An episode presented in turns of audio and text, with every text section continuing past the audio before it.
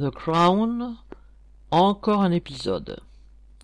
À quatre-vingt-dix-neuf ans, le prince Philippe est mort, cela n'a rien d'étonnant. Cet aristocrate oisif était raciste et misogyne, cela n'a rien d'étonnant non plus.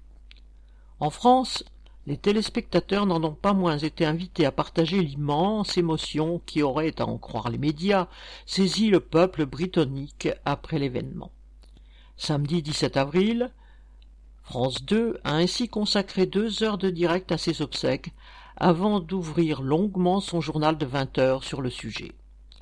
Les remarques racistes et misogynes du prince n'étant plus que les gaffes entre guillemets d'un monarque désormais présenté comme un écologiste avant l'heure.